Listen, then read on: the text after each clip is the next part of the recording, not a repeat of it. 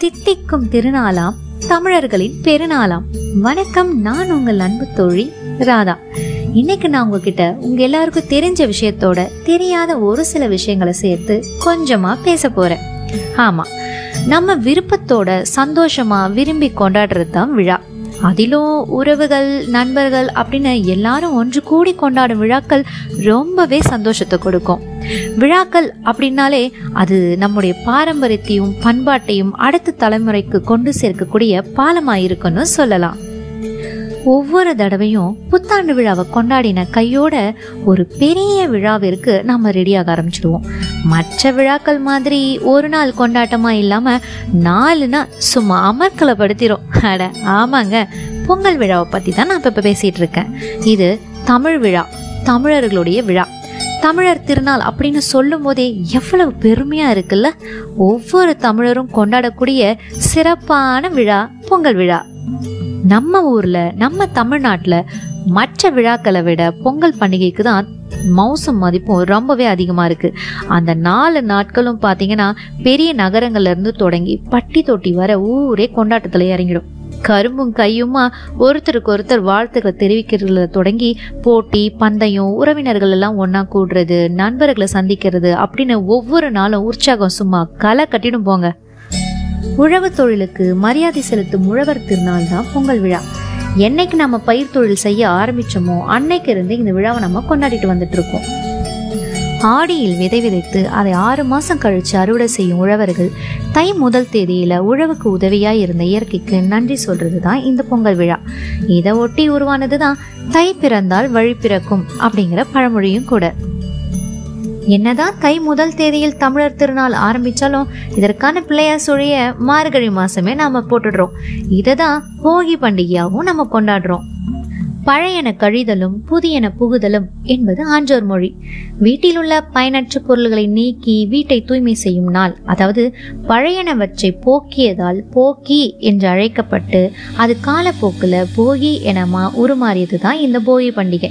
இந்த நாளில் நம்ம வீட்டை சுத்தப்படுத்துறது மட்டும் இல்லாமல் நம்ம மனசுக்குள்ள இருக்கிற குப்பைகளை நம்முடைய அழுக்குகளை கெட்ட எண்ணங்களை நீக்கி மனசையும் சுத்தப்படுத்த வேணும் அப்படிங்கிறது இந்த விழாவினுடைய தாரக மந்திரம்.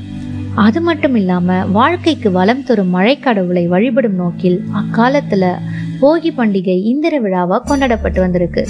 தேவர்களின் தலைவனான இந்திரனின் மற்றொரு பெயர் போகி அப்படின்னும் புராணங்கள் சொல்லுது.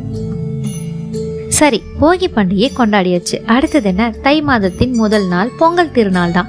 இந்த அன்னைக்கு வாசல்ல எல்லார் வீட்டிலையும் அழகழகா கலர் கலரா கோலம் போட்டிருப்பாங்க. மாவிலை தோரணம் கட்டியிருப்பாங்க புது பானையில புத்தரிசியோட வெல்லம் முந்திரி நெய் சேர்த்து பொங்கலும் இடுவாங்க. பொங்கல் அப்படிங்கிறதுக்கு பொங்கி பெருகி வருவது அப்படின்னு பொருள். பொங்கல் பொங்கி வரும் வேலையில் பொங்கலோ பொங்கல் அப்படின்னு சத்தத்தையும் எழுப்புவாங்க. பொங்கல் பொங்கி வருவது போல வாழ்வில் மகிழ்ச்சி பொங்கி பெருகும் அப்படிங்கிறது தான் எல்லாருடைய நம்பிக்கையும் ஆகும். அதுக்கப்புறம் ஒரு தலைவாழை இலையிட்டு அதில் பொங்கலை படைச்சி கரும்பு மஞ்சள் தேங்காய் பழம் வெற்றிலை அப்படின்னு எல்லாத்தையும் வச்சு விளைச்சலுக்கு காரணமான கதிரவனை நன்றியோட வணங்கி மகிழ்வாங்க. தை முதல் நாளில் தான் திருவள்ளுவர் ஆண்டு தொடங்கப்படுது. தை இரண்டாம் நாள் திருவள்ளுவர் நாளாக கொண்டாடப்படுது. அதாவது மாட்டுப்பொங்கல் அன்னைக்கு தான்.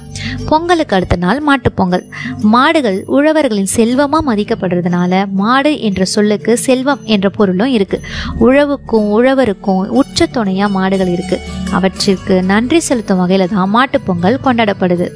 மாட்டுப்பொங்கல் அன்று மாடுகளை நீராட்டி குளிப்பாட்டி கொம்புகள் எல்லாம் சீவி வண்ணங்கள் எல்லாம் பூசி பார்க்கவே ரொம்ப அழகாக இருக்கும் மாடுகள் எல்லாமே. கழுத்தில் மணிகள் எல்லாம் கட்டியிருப்பாங்க. அதுக்கு பூவும் தழையும் சூட்டியிருப்பாங்க.